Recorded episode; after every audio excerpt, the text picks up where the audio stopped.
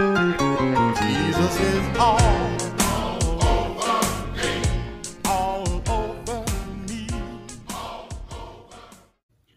afternoon. Welcome to this edition of hashtag Morris Mondays. I'm your host, Dr. James Morris, presiding elder of the Central Florida District, Christian Methodist Episcopal Church, and the pastor of Carter Tabernacle, CME Church here in Orlando, Florida. Glad you joined us today. I have something very important to share with you regarding this just ended legislative session, and in particular, one of the bills, what one of the bills does, which is HB 1, and that's the bill that was designed as anti-peaceful protest bill. It's important that uh, I share this time with you.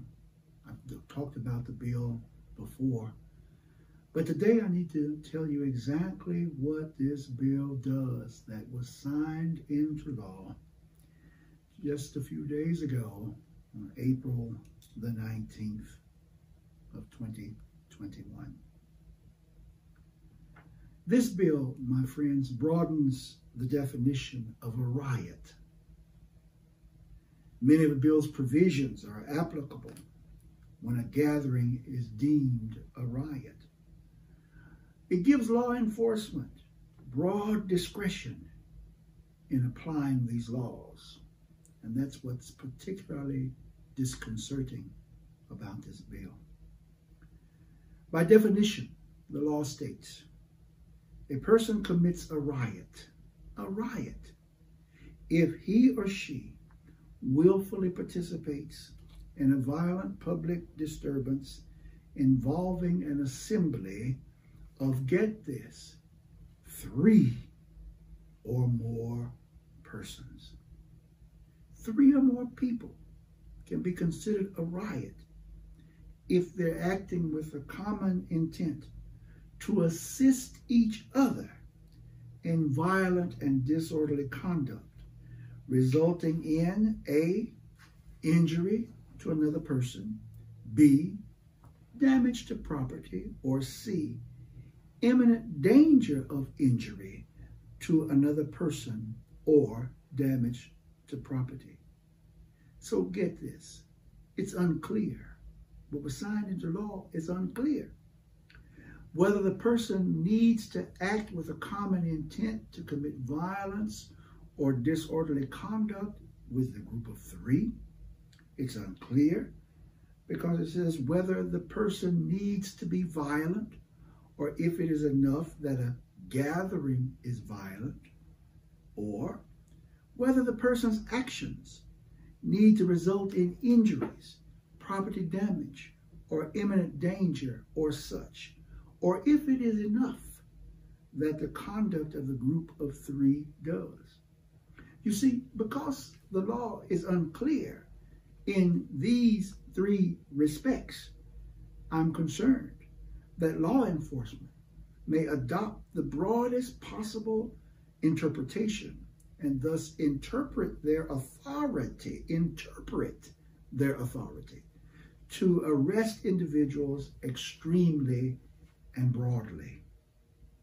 You see, once a gathering is deemed a riot, it can be deemed an aggravated riot, carrying up to 15 years imprisonment. If there are a total of 26 people, if the person causes great bodily harm to someone not participating, if the person causes more than $5,000 in property damage, if the person displays use, uses, or threatens to use a deadly weapon, displays. This is a carry state.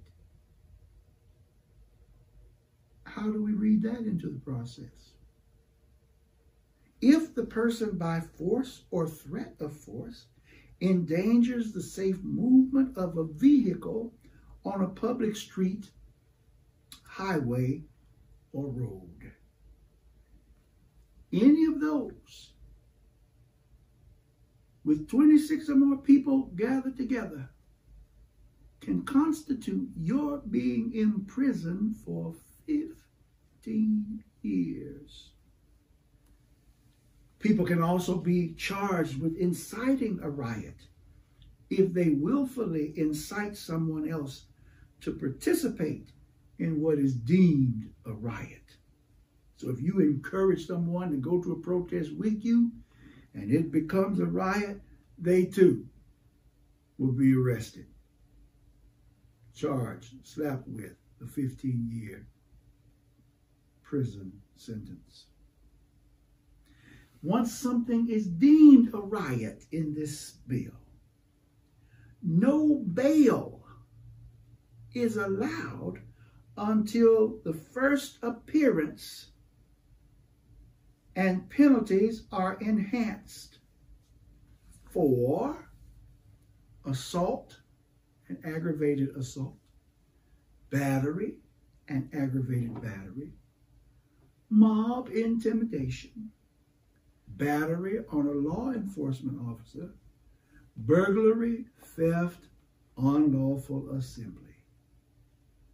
Friends, this is just too broad and gives too much authority to law enforcement. Then this bill has some new crimes attached to it. You heard me say a few minutes ago and kind of chuckle about it mob intimidation. This is a new crime now in the state of Florida. Even if something is not deemed a riot, did you hear me?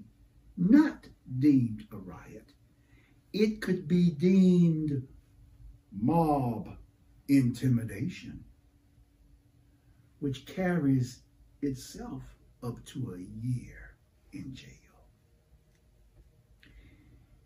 It reads, It is all lawful, it is unlawful for a person assembled with two or more other persons and acting with a common intent to use force or threaten to use imminent force, to compel or induce, or attempt to compel or induce another person to do, look at this now, or refrain from doing any act, or to assume, abandon, or maintain a particular viewpoint against his or her will. There is no definition of force, no definition of threaten to use imminent force. And that's because they are expecting law enforcement to interpret this very broadly. Mob intimidation ooh, from going to protest. Here's another new crime doxing. D O X I N G. Publishing someone's information online can now amount to a first degree misdemeanor called cyber intimidation by publication. Cyber intimidation by publication. Here's the way the law reads It is unlawful for a person to electronically publish another person's personal identification information with the intent to or with the intent that a third party will use the information to one, incite violence or commit a crime against the person, or threaten or harass the person, placing such person in reasonable fear of bodily harm. Well, you say that sounds logical, reasonable. But if you happen to share with your colleagues in, let's say, whatever group you're in, that we're going to meet at Representative Jefferson's office located at 3232 Cottage Hill Road in Orlando, Florida, 32805. And the telephone number to Congressman Johnson's office is 407 999 9999. You are committing cyber intention by publication, and you can be arrested and thrown in jail for announcing to your group that we're going to hold a rally at Congressman so and so's office in order to either support him or her, or either to get him or her not to vote for a bill your organization is against. Come on, be real. That's called cyber intimidation by publication. With the new law, it is. Something else this new law does it protects monuments. The law now provides special protection to monuments, memorials, and historic objects. Now, the terms memorial and historic property are very broad. Damages of more than $200 are penalized as a third degree felony, punishable by up to five years in prison. Destruction or pulling down such an object is a second degree felony punishable by, get this, up to 15 years in prison. So those statues and Confederate monuments and memorials that are designed to remember the Confederacy and slavery and all of the damage that went with that, they can't be bothered anymore. They can't be pulled down. They can't be removed.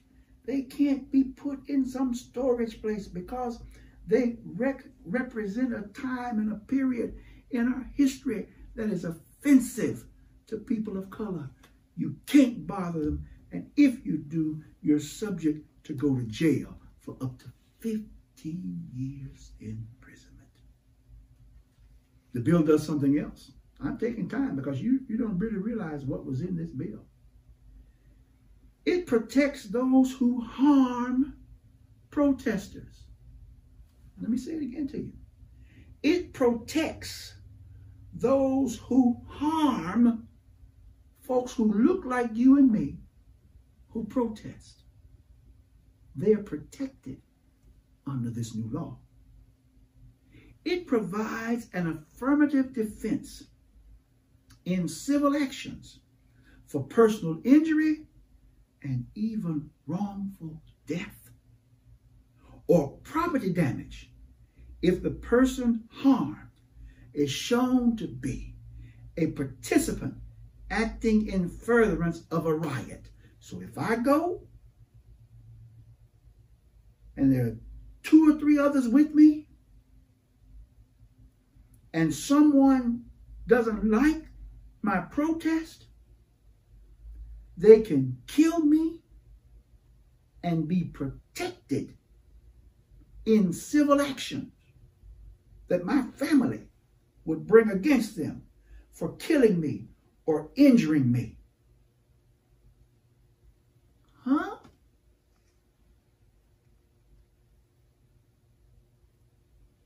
What this means, even further, is that if a person is harmed at a gathering and sues the person who harmed them, the person they sue can claim they should not be held responsible because I was rioting. The person sued would then have to show it was more likely than not, however slightly their proof is, that I was rioting. I may have just been on my way down the block and I stopped to see what the group was protesting. And if I get injured or I get killed, all the person who injures me or kills me has to do is prove that I was standing there watching the riot. And if they succeed, they would not have to pay any, any damages, even it was clear that they intentionally harmed me. Can you believe this? It erodes home rule. That's the next thing it does. It erodes home rule. The law gives the governor, Ron Disaster, gives him veto power over police budgets. So, you know, we were talking about dismantling police. We weren't talking about doing away with police departments. We were talking about dismantling the way they do business. And that would include shuffling their funds in different ways. Well, if a city reduces the police department's budget for any reason, a member of its governing body, like the city council or the local state attorney, can appeal to the governor. The governor and his cabinet can then review the budget and amend or modify the budget as to each item within the operating budget of the police department. So no longer does Orlando City Council or the city council wherever you reside or the town council wherever you reside in the state of Florida, they cannot touch the police budget. Have you ever heard of anything so ridiculous in your life? The city budget for police comes from my tax dollars and your tax dollars. And the legislature has put forth this law. The governor has signed it into law that the governor can change a city, a county, a municipality's budget if they touch or bother one dime of the police department's budget. The law goes further. It exposes local governments to unlimited damages, liability, after any gathering deemed a riot. Let's hear this. This law establishes that municipalities have a duty to allow law enforcement to respond appropriately to protect persons and property during a riot or unlawful assembly based on the availability of adequate equipment to its law enforcement officers and relevant law. If the municipality breaches this duty, it is civilly liable for any damages proximately caused by the breach. The usual caps on damages do not apply. So that is to say, that someone can sue the city who owns a business. And if that business was damaged, that business owner can sue the city if because of a, a, of a protest their business was destroyed they can now sue the city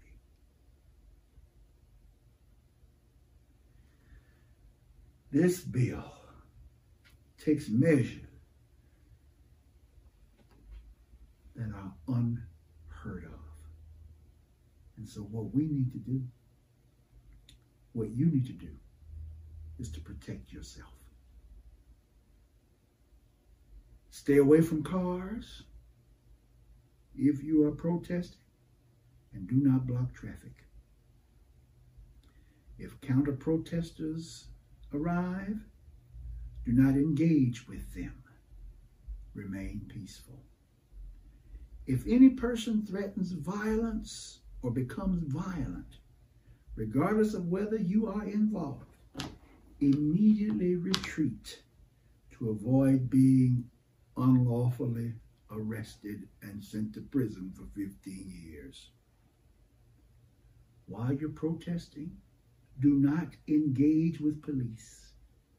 If police threaten arrest or other use of force, if crowds do not disperse, you need to retreat to avoid being unlawfully arrested. And then you're still subject to be arrested if anybody identifies you as having been present. My friends, I have said it before and I'll say it to you again. This is why I say consequences emerge from elections. In other words, elections have consequences.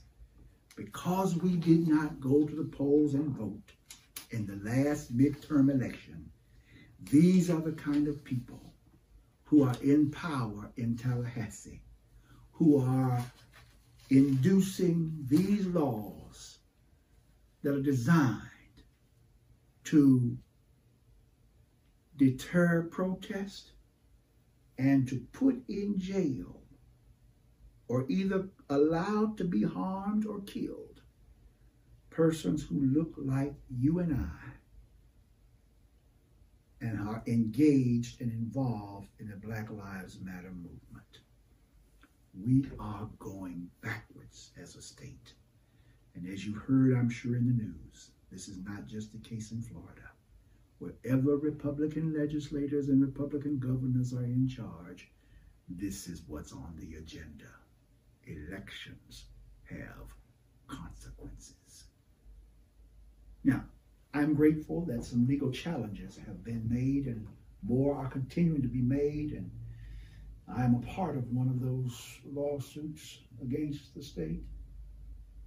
But we don't know if we're going to win in court because the courts have been stacked against us with right leaning state and appellate and federal judges. I can only hope that the judges will see this as it is a power grab that's unconstitutional. We can't be sure of that now. In this current climate, the way things are going, this current climate of moving back to white supremacy, this current climate that we are living in, be vigilant. We need to vote these people out. The election is coming, and I'll be talking to you about it. These people have got to be run out of Tallahassee. We can do it if we band together. There's one other thing I want to share with you today. Tonight at 7 o'clock, there will be a virtual service, interfaith service, that the Poor People's Campaign of Florida, and more specifically, the Central Florida Faith Committee of the Poor People's Campaign, is sponsoring a virtual interfaith service of reflection, lament, and hope. In this interfaith service, people from across the state, faith leaders and leaders of other organizations, are coming together to have this service because as we reflect upon laws like this one and others like voting rights and how they're suppressing the right people of color specifically to vote, we're going to be reflecting on these terrible draconian laws. We're going to lament about them. We're going to put them before God, whoever your God is, whatever God you serve. We're going to put these petitions before that God and pray for some divine intervention as we move forward into these legal challenges. And then we're going to hope for a better future for Florida. So it's a virtual interfaith service that's open to the public of reflection, lament, and hope tonight at 7 o'clock via Zoom. Here is the meeting ID 854 9643 7487. I'm going to repeat it because it's important. I want you to be on. 854 9643 7487. That's the meeting ID. The passcode, you'll need this eight three eight two four three. Again, eight three eight two four three. I'm going to be looking for you. Come and support us. Come and raise your voice against what has happened in the Florida legislature. Tonight at 7 o'clock, invite your friends and your families. Chances are your religious leader just may be on Zoom too because it is interfaith. There are Christians and Jews and Muslims and Sikhs. There are organizations like Faith in Florida, organizations like Social Justice and Human Concerns Committee. There are organizations that are going to be a part of this activity, representing the North, the South, and the East, and the West of Florida. You'll want to join us. I hope you will. Tonight at 7 o'clock. Well, I know I took a little time with you today, but these are important issues. Issues that are going to adversely affect our lives. And I needed you to know just exactly what HB1 has done and is going to do to our state. That does it for this edition of hashtag Morris Mondays. Thank you for joining us. And remember, heaven is watching how we respond. Let's let heaven see us responding to what happened in Tallahassee. And let's implore heaven to help us out. See you next time. You can listen to hashtag Morris Mondays anytime via Apple Podcasts, Spotify, Google Podcasts, Anchor, and where other podcast outlets are available.